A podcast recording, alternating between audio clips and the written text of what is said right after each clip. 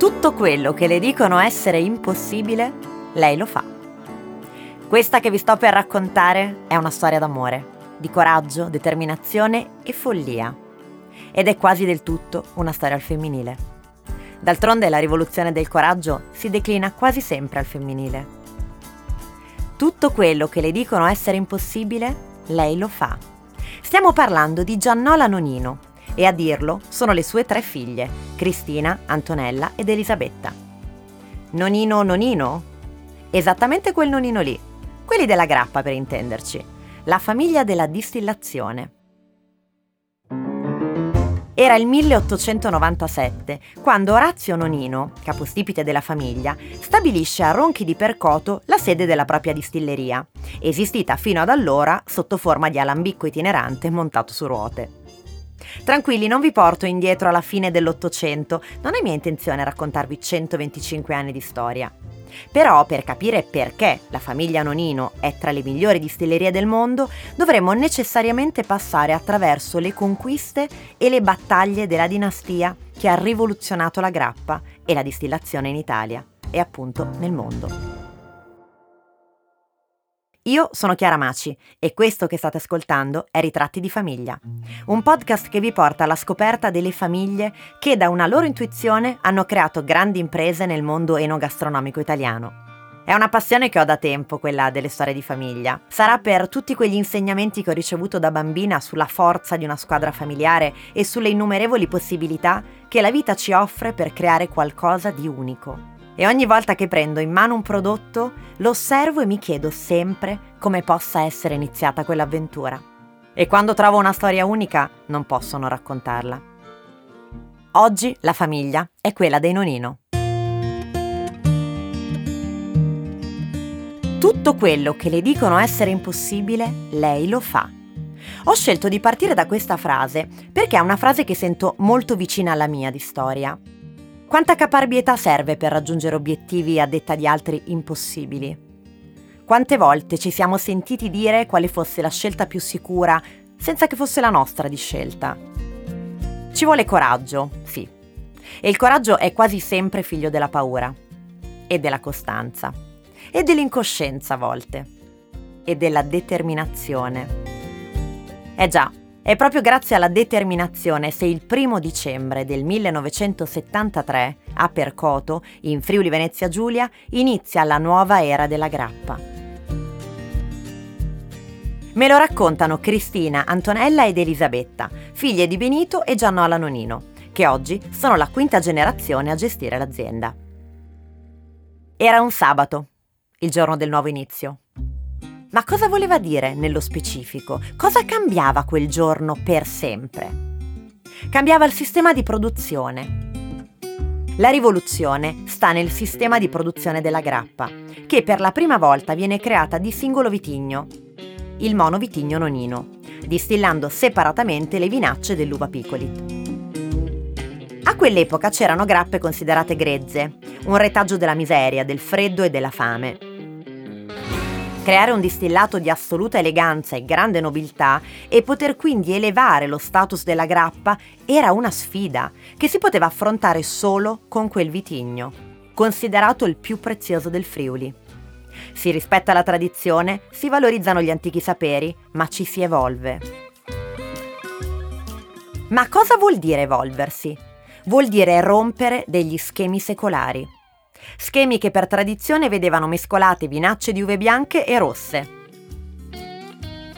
Benito e Giannola decidono di distillare in purezza un solo tipo di uva e dopo anni di studi, ricerca, prove e assaggi scelgono quella bianca dell'uva Picolit. Lo fanno modificando anche il processo di fermentazione. Decidono di fermentare per pochi giorni e appunto in purezza. Questo permette di evitare che la buccia dell'uva si rovini, esaltando così una materia prima delicatissima. La distillazione è quell'arte alchemica che ti consente di estrarre l'anima della materia, sostiene da sempre Benito Nonino. Ecco perché deve essere freschissima e appena fermentata. Un'operazione che solo a pensarla fa mettere le mani tra i capelli. Dividere le vinacce, Signora, ma lei è matta! Così le risposero i vignaioli che erano abituati a vinificare e a mescolare le vinacce tutte insieme. E secondo voi Giannola cosa ha fatto? È andata dalle mogli dei vignaioli e ha chiesto loro di tenere le bucce dell'uva piccoli separate, chiedendo che la chiamassero immediatamente dopo la vinificazione. Voleva prendere la vinaccia freschissima. Benito Nonino sapeva di avere a che fare con una donna che non avrebbe mai mollato e si fidava ciecamente di lei e soprattutto non l'avrebbe mai fermata. Prima di lui l'azienda l'aveva diretta la madre, che è stata la prima mastro distillatrice donna. Le donne sono fondamentali nel successo di Nonino. Anche l'amore lo è. La loro storia d'amore infatti è bellissima. Giannola e Benito si sposano nel 1962. E la proposta di matrimonio arriva direttamente da Giannola. Sì, avete capito bene, da Giannola. Perché? Perché Benito si sente imbarazzato ad andare dal padre e chiedere la sua mano, a quei tempi funzionava ancora così, e quindi Giannola cosa fa? Lo prende per mano, va da suo padre e gli dice che Benito deve chiedergli una cosa. Tira fuori dalla tasca l'anellino che porta al dito sinistro ed ecco che la mano è stata chiesta. Mi sono innamorata prima di lui e poi del suo mestiere, l'arte della distillazione, dove è un dio. Ha un'intelligenza al di sopra della norma, è molto appassionato, interessato alla storia, alla geografia, alla filosofia, dice sempre Giannola Nonino in ogni intervista. È grazie a un intuito che non ha lasciato rimanere tale, alla continua ricerca e alla lotta appassionata di entrambi, che sono riusciti a trasformare una bevanda finora snobbata in un nettare d'alta gamma. La loro unione si può definire lotta continua, una lotta indispensabile per il raggiungimento degli obiettivi che si erano prefissati. Ogni idea di uno e dell'altra veniva discussa per ore, conquistata con le unghie e con i denti. Non c'era mai un vincitore, o meglio, a vincere era sempre la grappa, l'acquavite, la loro qualità. Succedeva un tempo e succede ora con le loro figlie Cristina, Antonella ed Elisabetta, qualizzate, energiche e determinate proprio come loro. Se la storia di Nonino fosse una serie tv, sicuramente avrebbe come titolo La rivincita della grappa. E a distanza di tanti anni, ogni volta che la famiglia Nonino racconta di quel primo dicembre del 1973, tutti si commuovono. E vi confesso che l'ho fatto anch'io la prima volta che ho parlato con Cristina, Antonella ed Elisabetta. Perché se c'è una caratteristica che accomuna tutti i componenti della famiglia Nonino, è proprio quella della passione. E io ho un debole per chi la segue quella cosa lì. Si sente chiaro quel profumo, quel profumo che Giannole insieme alle tre figlie ha sentito quel primo dicembre, quando raccolte le prime gocce che scendevano dalle campane di vetro, portandosele vicino alla bocca e al naso, le hanno fatto urlare Benito, Benito, ce l'abbiamo fatta! Benito Nonino era del 34. Rimasto orfano di papà, era cresciuto con la mamma Mamma che poi ha preso le redini della distilleria, dicevano, in un'Italia di allora che era molto maschilista. Per Benito non c'è mai stata differenza tra lavori maschili e femminili. I lavori per lui dovevano essere fatti e poco importava se fossero più per donne che per uomini. E ha trovato in Giannola la compagna ideale perché anche lei era stata cresciuta così, come un essere pensante, non facendo differenze tra uomo e donna e infatti non si è mai fatta intimidire da quella che era una categoria prettamente maschile. Rispettando chi mi stava vicino e mirando lontano, sarei riuscita almeno ad arrivare vicino, racconta Giannola. Ma direi anche molto lontano, cara Giannola. Pensate che nel 2019 sono stati eletti come miglior distilleria del mondo.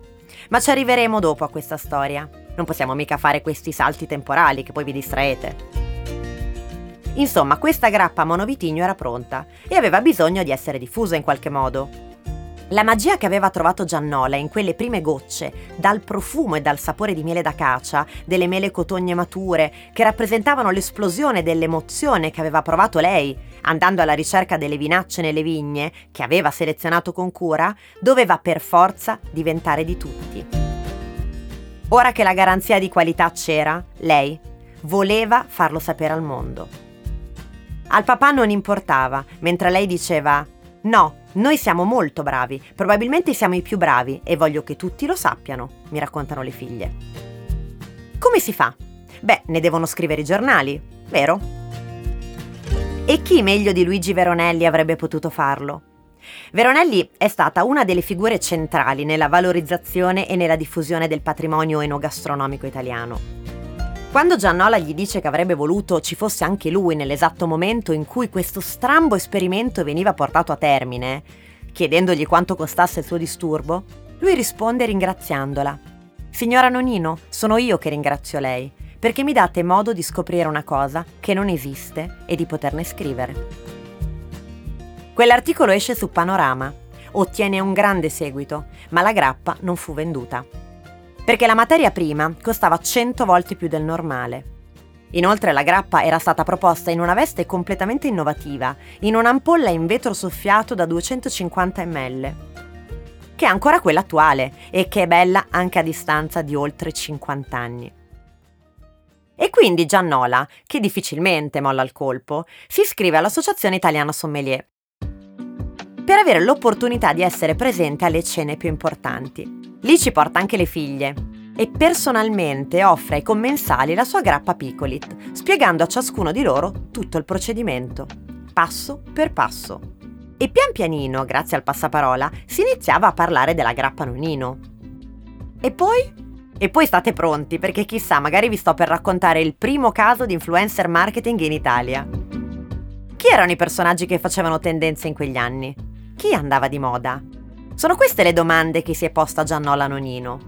Beh, su tutti c'era lui. E proprio da lui ha deciso di iniziare. Caro avvocato Agnelli, assaggi questa grappa. Se le piace si ricordi che una famiglia con una piccola distilleria del Friuli produce questo nettare. Recitava così il biglietto che accompagnava la grappa monovitigno Picolit che Giannola fa recapitare all'avvocato. Ebbene, poco tempo dopo, la segretaria di Agnelli telefona in sede dicendo che avrebbe mandato il suo autista a comprare 48 bottigliette perché l'avvocato voleva fare i regali di Natale. E dopo di lui la condivide con quelli che lei chiama i suoi miti. Sandro Pertini, Eugenio Scalfari, Indro Montanelli, Marcello Mastroianni e perfino Sean Connery. Se fosse riuscita a convincere loro, proprio loro l'avrebbero aiutata a convincere tutti gli altri. Così la grappa monovitigno Picolit Nonino, offrendo qualche bottiglia e molta amicizia, inizia il suo giro del mondo e diventa uno status symbol. Poi il successo è stato tale che si sono ritrovati a non avere grappa a sufficienza. Però si erano spalancate le porte dei migliori ristoranti e finalmente la grappa si trovava accanto agli spiriti più prestigiosi, Armagnac, whisky, cognac e così via. Quella grappa era la prova che la distillazione vitigno per vitigno era vincente.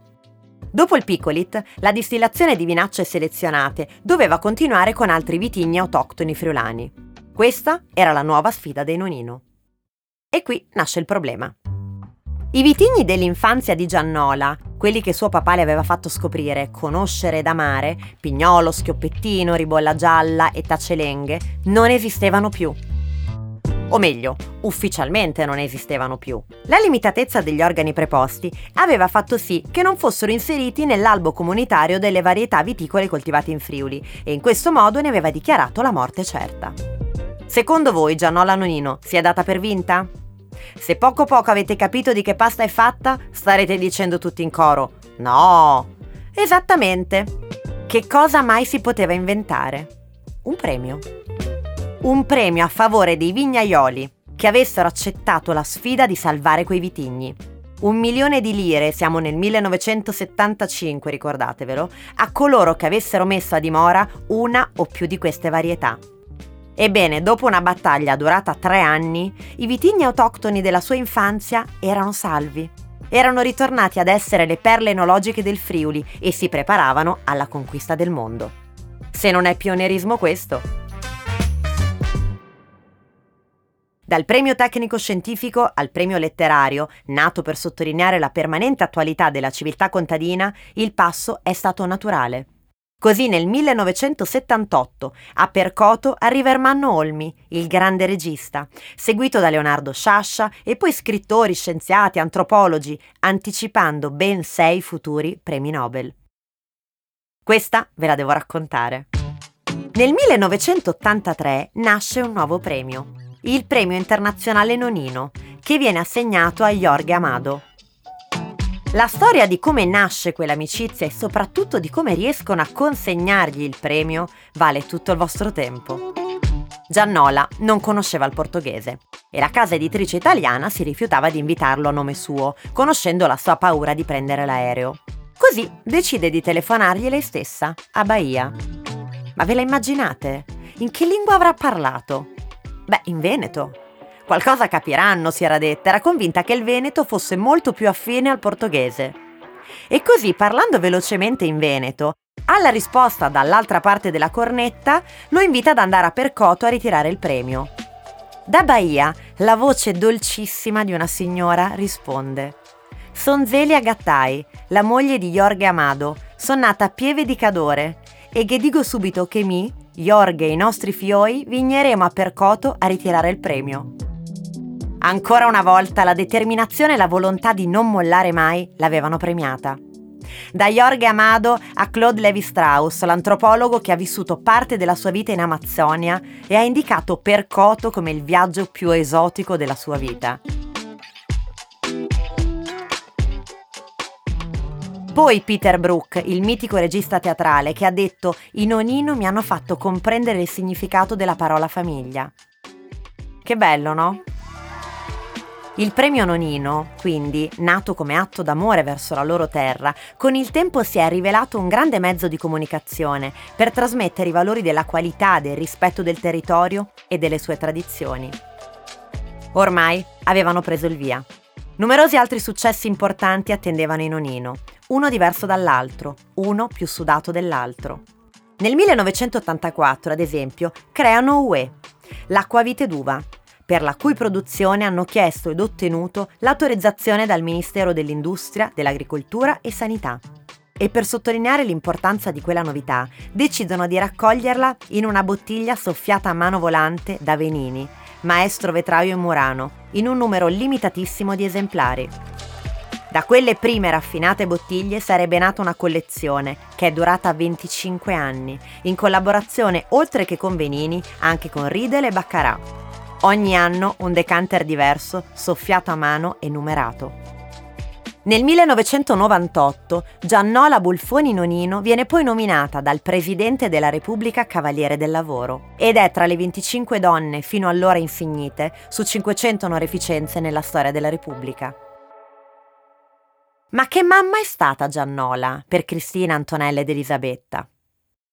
Travolgente, è determinata, sicuramente impegnativa, presente anche, sostengono le figlie. Le portava sempre con lei quando poteva, alle cene importanti sul camion durante la vendemmia. Camion che guidava lei, sia chiaro.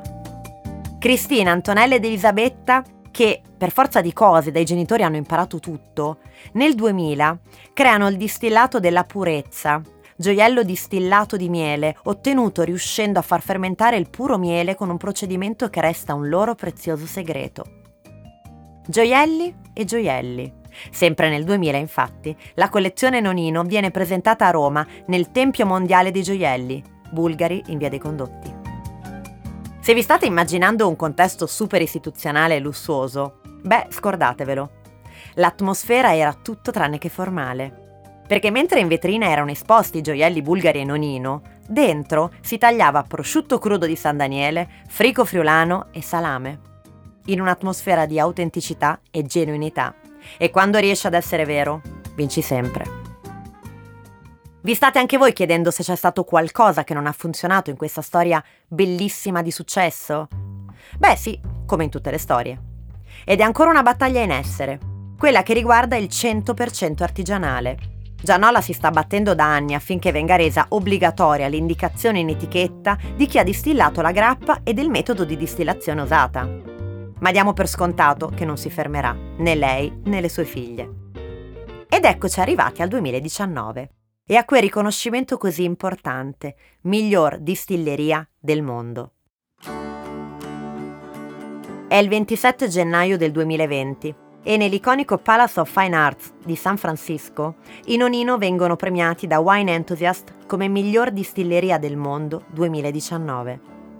Nonino è la prima distilleria italiana e il primo brand di grappa ad ottenere questo riconoscimento. Dovete sapere che i Nonino sono l'unica distilleria di grappa al mondo ad avere 66 alambicchi artigianali a vapore. Li consideravano degli squilibrati, anche per aver fatto un investimento importantissimo per una lavorazione che avviene dalle 10 alle 12 settimane all'anno. Un investimento di 9 milioni di euro nel 2004, solo per fare la grappa più buona del mondo. Solo. È quel solo per che fa la differenza. Perché in quel solo per c'è dentro un viaggio iniziato ormai 125 anni fa. È ancora all'inizio. Perché la gente così, quelli come Nonino, quelli della grappa, non dimenticando il passato, sfidano il futuro. Io sono Chiara Maci e voi avete ascoltato Ritratti di famiglia, una produzione Dopcast. Con la voce di Chiara Maci, scritto da Chiara Maci e Silvia Rossi. Supervisione editoriale Francesca Maggiori. Producer Alice Andrini, Pamela Castorina. Sound design e post produzione Simone Negri. Fonico studi RCA di Milano Marco Vialardi.